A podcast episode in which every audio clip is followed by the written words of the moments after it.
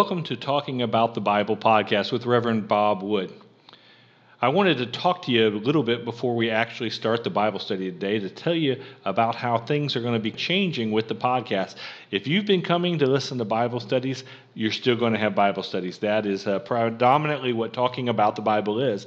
But we're going to be expanding it a little bit as I create Bible studies for my people here in El Pino, Honduras. I make PowerPoints, I make handouts, I make all kinds of different resources, and I'm going to start including them in the show notes. You can go to the show notes and you'll be able to download the PowerPoint, you'll be able to download transcripts, you'll be able to download handouts and different other resources that you can use in your Bible study wherever you are in the world. It's all free. I know a lot of people, including myself, constantly looking for new materials to use in Bible studies, but uh, a lot of those are very expensive.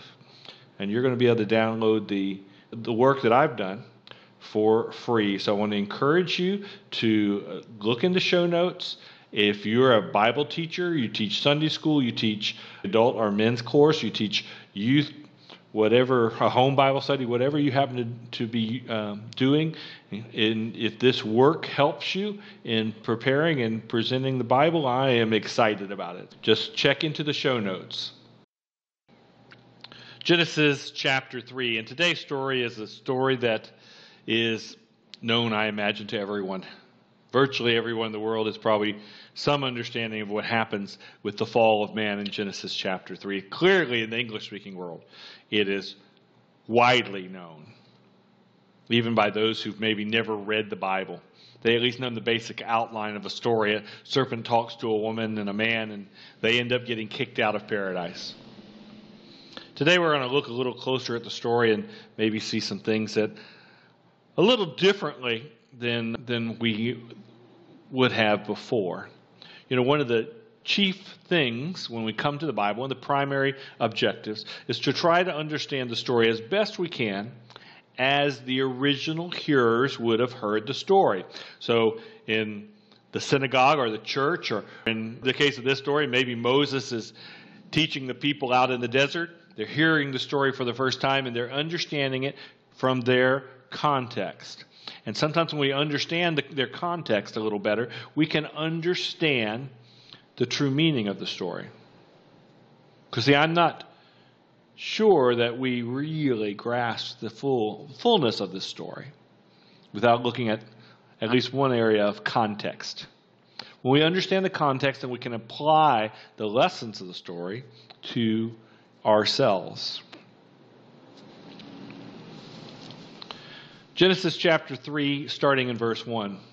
Now the serpent was more crafty than any other beast of the field that the Lord God had made. He said to the woman, Did God actually say you shall not eat of any tree in the garden? Now, when we first look at this story, the first word that jumps out is we have a serpent, and that serpent that was made by God is craftier, wiser in some translations, than all the beasts of the field. And then he said, that's the serpent, said something to the woman. He starts talking. Now, that is surely should floor us because only twice in the Bible do we have animal like creatures talking. One is this serpent talking, and then one time we have a donkey that talks to a prophet, Balaam. So it's not normal. And I don't want you to come away thinking, well, did all the animals in the garden talk? That clearly is not uh, what is intended by the story. I believe that this is meant to give us an understanding of who this serpent really is. When we think of snakes, we usually think of something like this picture I have here, if you're, if you're watching by video. A green snake, looks kind of evil, kind of scary. Snakes have become symbolic for, for evil in, in Western culture, especially. But you know, it wasn't always like that. In fact, in Egyptian culture, where Moses and his ancestors were for 400 years, they saw serpents a little differently than we do. Here's a, a drawing of a serpent that is uh, part of the myth, the religions of Egypt. This is a serpent, it has four wings. or two wings, on each side, for, for a total of four winged serpent. There's other images of serpents in Egyptian religion. And oftentimes they're depicted as they are in this graphics. In the center is the god. And around it on each side are the serpents. At this point, they kind of look like cobras, but they're guarding the god. They're the god's army, or the god's guardians. They're supernatural creatures. They're not regular serpents. They're supernatural, and they are protecting the God.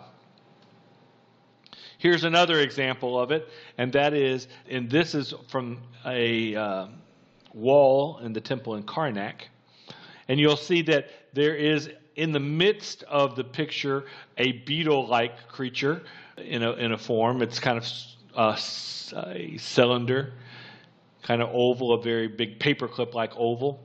And in that is the name of the Pharaoh. And then on each side, what's guarding the Pharaoh are serpents. Serpents were seen as the guardians of the gods and the guardians of the pharaohs because the pharaohs were viewed as living gods. Now, I wanted to show you a picture, but I couldn't find a non copyrighted one. But if you'll use your imagination, maybe you recall. Of the golden mask that was found with King Tut. In the middle of his forehead, coming out of that golden mask, is a golden carving of a serpent protecting the crown of the Pharaoh. Serpents were seen as guardians of the gods. And I think we're supposed to understand here that this serpent that is appearing in Genesis chapter 3, verse 1, is not a normal snake. He's smarter than all the creatures of the field, a craftier. And that he talks, and that he is a guardian of God, or at least he was at one time. But he was a heavenly creature, or at this point, maybe even still is but his actions, we'll see, are contrary to God.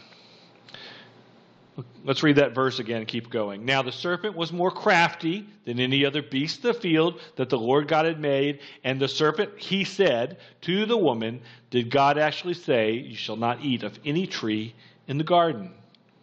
And the woman said to the serpent, We may eat of the fruit of the trees in the garden. But God said, you shall not eat of the fruit of the tree that is in the midst of the garden, neither shall you touch it, lest you die. And the Lord God commanded, it says. In chapter 2, we actually can find where God says to the man, Adam, what are the rules of the garden? It's in chapter 2, verse 16 and 17. And the Lord God commanded the man, saying, You may surely eat of every tree of the garden, but of the tree of the knowledge of good and evil you shall not eat, for in the day that you eat of it, you will surely die. But the serpent said to the woman, You will not surely die, for God knows that when you eat of it, your eyes will be opened, and you will be like God, knowing good and evil.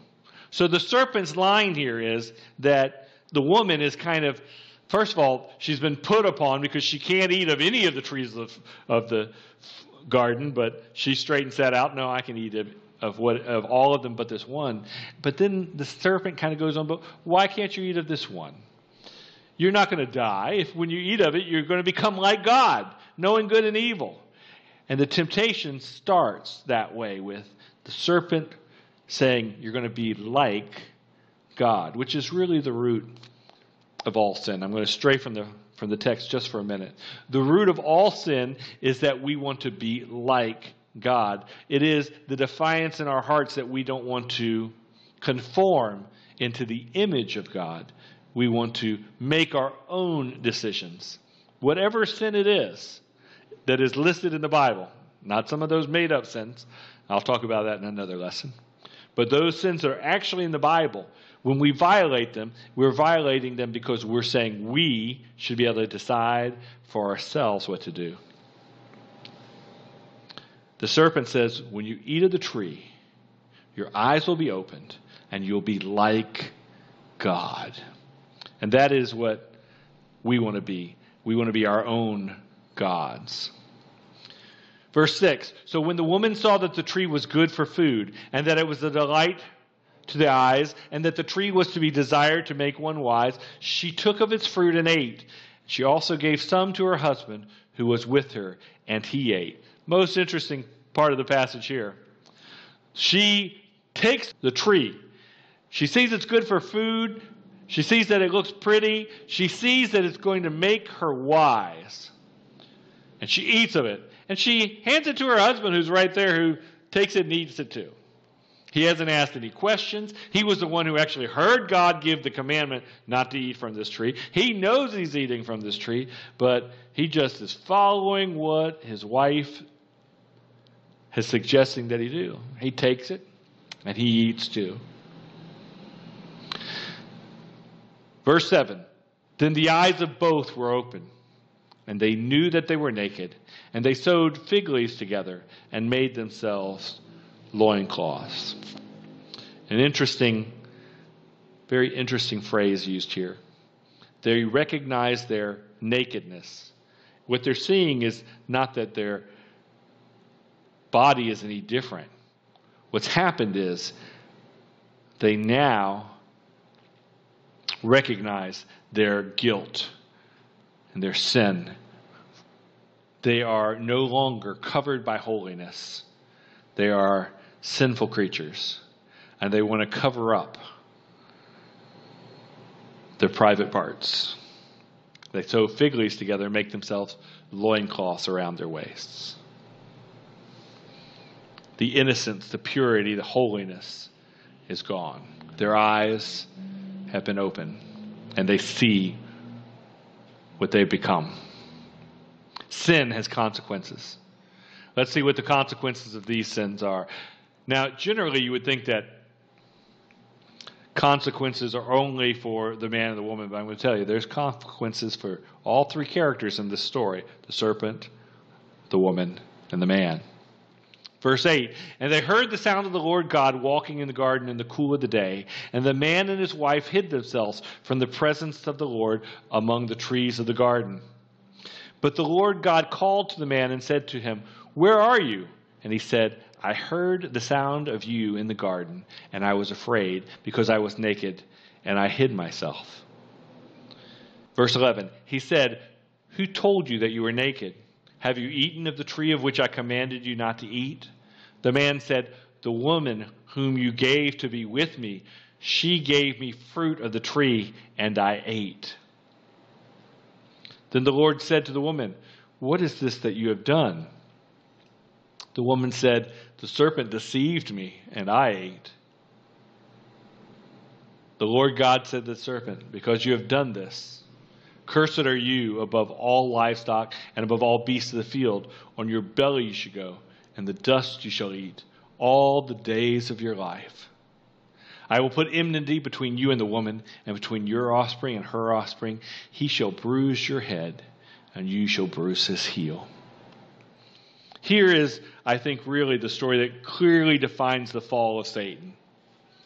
We don't really have a clear story in the Bible of the fall of Satan. I think there's no doubt that this is.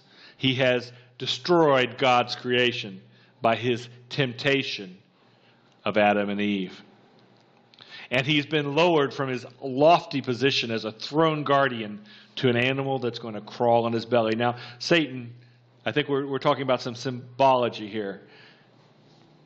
He has been, from his high estate, he has sunk to a very low one. And it says in verse 15 that God's going to put enmity between the woman and her offspring.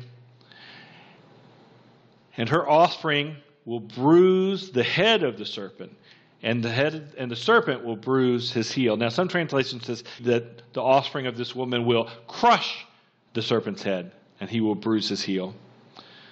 We understand this passage very is a very unique situation in the writings of Moses, in that it talks about offspring coming from a woman. You know, normally we think of offspring coming from a man. We don't hear phrases about, for example, Rebecca's children. They're Isaac's children, the sons of Abraham, the sons of Isaac, the son of Jacob. Not the, we, the, the women we know, but they're not seen as exclusive the offspring from them. And that's partially because of the way the Bible sees the role of sexuality at this time. It's really predominantly the man who is the progenitor of offspring. But here it's talking about there's going to be a woman who has offspring, and that woman's offspring is going to crush or bruise the head of the snake. Many of us see this as the first prophecy about the coming of Jesus Christ. It is a prophecy that says God's got a plan, even in the midst of this sin and this situation where Satan has destroyed the creation, to redeem the creation, to destroy Satan, and to bring everything back into its right balance. Verse 16 To the woman he said, I will surely multiply your pain in childbearing. In pain you shall bring forth children. Your desire shall be contrary to your husband, but he shall rule over you. So we have a the, the punishment for the women woman, and therefore, in a sense, for all women afterwards, is this pain in childbirth, and her desires for her husband seem to be contrary to her husband's desires. This eternal struggle in the family but that the man is the ruler over the woman. That's not how we were created. And Adam and Eve was created. Eve came from the rib, from the side of man to walk with him and beside him to be his helpmate. But sin has destroyed that. It has destroyed the purity of what was desired in the garden. And to Adam he said, Because you have listened to the voice of your wife and have eaten of the tree of which I commanded you, you shall not eat of it. Cursed is the ground because of you. In pain you shall eat of it all the days of your life. Thorns and thistles it shall bring forth for you, and you shall eat of the plants of the fields. By the sweat of your face you shall eat bread till you return to the ground, for out of it you were taken, for you are dust, and to dust you shall return. Here we see that for man is really harshly spoken to when we see that he listened to the voice of his wife instead of listening to the voice of God. And when he did that, he, he had sinned. The, the consequences is that he's going to work all his days of his life just to survive. That the earth that in the Garden of Eden was so lush and so fruit everywhere and food everywhere, and there's no limits and no needs, and everything was perfect, has been totally uh, destroyed for him. Now he's going to have to just work till he dies just for bread. And when he dies, he will return to the dust. And that wasn't God's original plan. Adam and Eve were to live forever. They're eating that fruit from the tree of life, and they were to never die. But now, because of the consequence of sin, death has come in to their lives. The man called his wife's name Eve because she was the mother of all living. And the Lord God made for Adam and for his wife garments of skins and clothed them. Then the Lord God said, Behold, the man has become like one of us in knowing good and evil. Now, lest he reach out his hand and take also the tree of life and eat and live forever. Therefore, the Lord God sent him out from the Garden of Eden to work the ground from which he was taken.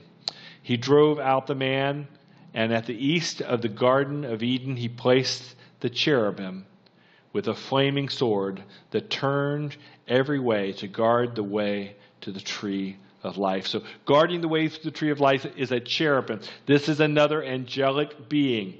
You got to understand the first readers understood the world in a different way than we did. Probably, I would say, in the right way. They saw that God had a whole army of heavenly creatures. And this particular one, a cherubim, which is over 90 times that cherubims are referred to in the Old Testament, are another guardian of God or part of his army. They are pictured especially on the top of the Ark of the Covenant with 10 foot tall wings. They are seen as these uh, characters that guard and protect. And so one is placed here to guard the way to the tree of life so that Adam and Eve cannot return and eat of the tree of life. Because if they did, They would live forever in their sins, and there'd be no hope. This is a story that is, in many ways, very depressing because we, we leave Eden. We have received the knowledge of evil, and we, as human beings, are, are living with the consequences even to this day as we struggle and fight. For this took man out of the paradise where there would be no sickness and no sorrow and placed him in a world where there is sickness, disease, death, war, pestilence, racism, all kinds of evil. It all started because we want to be our own God. You will be like God, the serpent said. And Eve and Adam took it. The truth is, the solution for the Garden of Eden scene, for the getting kicked out of paradise, is Jesus Christ, who will come, in the story, die on the cross. His sins takes away the curse. And then when he comes the second time and we enter into the fullness of his kingdom, when there is a new heaven and a new earth, for the first heaven and the first earth will pass away and the city of God, the throne of God is with men. And there is a new tree of life, a new river of life.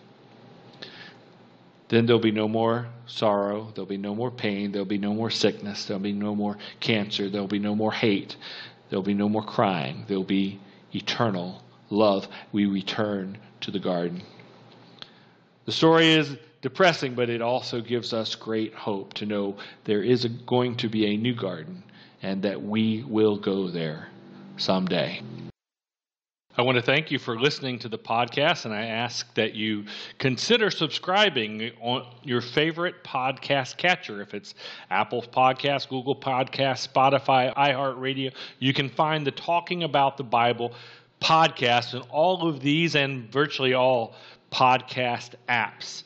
Also, you could check out our website, revbobwood.com or our YouTube page, youtube.com slash revbobwood. I hope you enjoyed the Bible study, and I would love to hear from you. You can write me at my email, bob at revbobwood.com.